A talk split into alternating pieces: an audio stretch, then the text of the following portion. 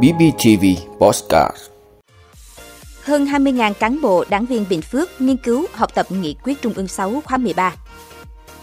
Miền Trung chủ động ứng phó lũ quét, sạt lở đất. Công an cảnh báo bánh ngọt Lazy Case chứa chất ma túy. Năm địa phương chậm bàn giao mặt bằng dự án cao tốc Bắc Nam.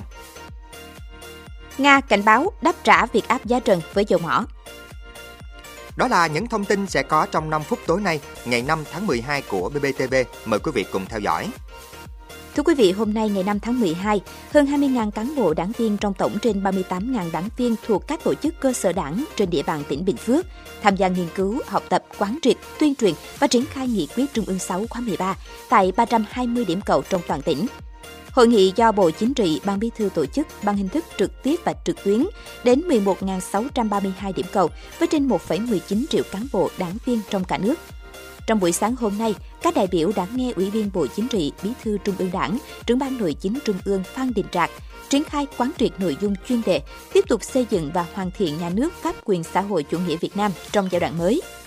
Chiều nay, cán bộ đảng viên đã nghe Ủy viên Bộ Chính trị, Bí thư Trung ương Đảng, trưởng ban tổ chức Trung ương Trương Thị Mai truyền đạt chuyên đề tiếp tục đổi mới phương thức lãnh đạo cầm quyền của Đảng đối với hệ thống chính trị trong giai đoạn mới.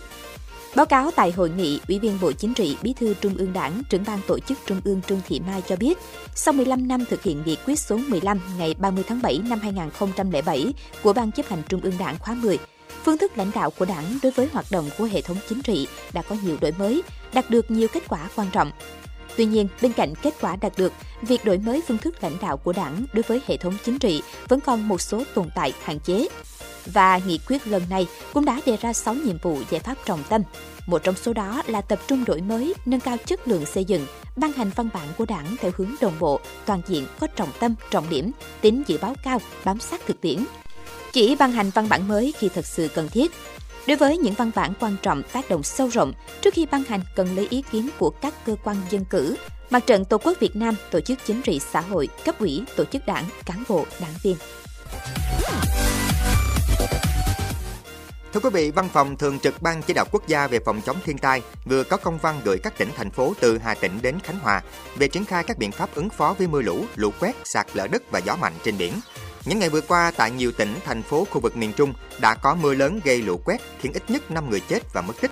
Dự báo khu vực từ Thừa Thiên Huế đến Khánh Hòa tiếp tục có mưa lớn và còn có khả năng kéo dài đến ngày 9 tháng 12.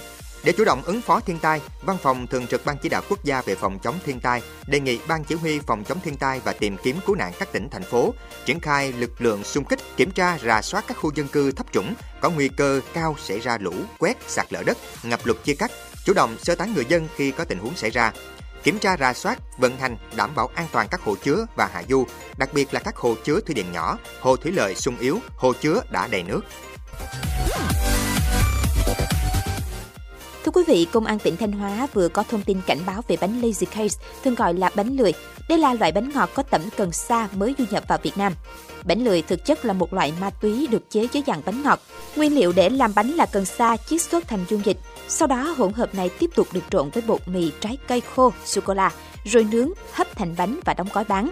Giá bán khoảng 200.000 đến 300.000 đồng một bánh. Loại bánh ngọt độc địa này đã được du nhập vào Việt Nam khoảng 4 năm nay, nhưng gần đây được các đối tượng đẩy mạnh mua bán. Người sử dụng chủ yếu là giới trẻ, đặc biệt có học sinh, sinh viên. Khi sử dụng, chất ma túy sẽ ngấm nhanh vào máu, khiến cho người sử dụng có cảm giác hưng phấn, ảo giác. Người sử dụng sẽ dễ buồn ngủ hoặc chỉ thích nằm hay ngồi một chỗ cười. Cơ quan chức năng khuyến cáo loại bánh này được cảnh báo có thể gây suy hô hấp tạm thời và có thể khiến cho người dùng lâm vào trạng thái mê man. Cơ quan chức năng khuyến cáo đây là một dạng có chứa chất ma túy thuộc danh mục cấm. Thưa quý vị, trong văn bản vừa gửi đến 12 tỉnh có dự án cao tốc Bắc Nam giai đoạn 2 2021-2025, Bộ Giao thông Vận tải chỉ đích danh 5 địa phương chậm bàn giao mặt bằng gồm Quảng Trị, Quảng Ngãi, Bình Định, Phú Yên, thành phố Cần Thơ. Theo Bộ Giao thông Vận tải, để công tác bàn giao mặt bằng thi công được thuận tiện, ngành đã tách công tác bồi thường, hỗ trợ tái định cư thành tiểu dự án do Ủy ban Nhân dân các tỉnh thành tổ chức thực hiện. Nhưng theo báo cáo của các ban quản lý dự án, công tác này còn chậm.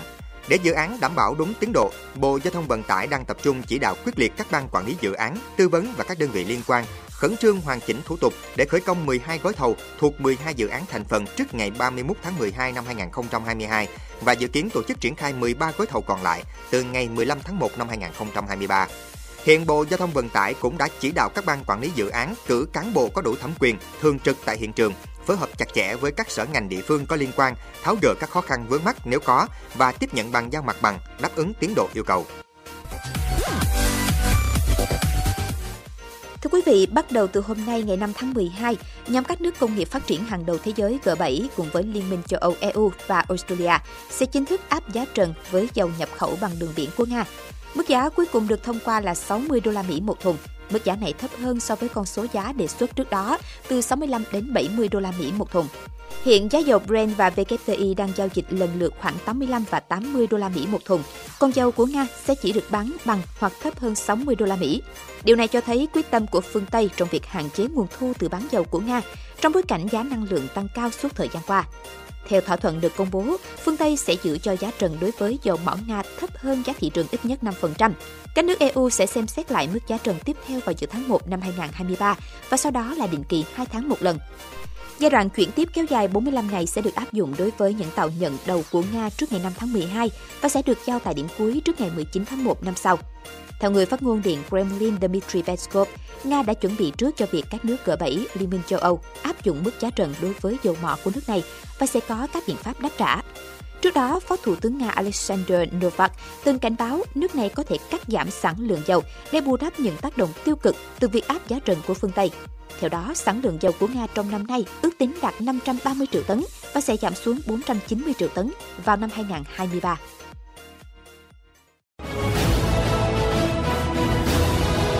Quý vị đã luôn ủng hộ các chương trình của Đài Phát thanh truyền hình và báo Bình Phước. Nếu có nhu cầu đăng thông tin quảng cáo ra vặt, quý khách hàng vui lòng liên hệ phòng dịch vụ quảng cáo phát hành số điện thoại 02713 887065.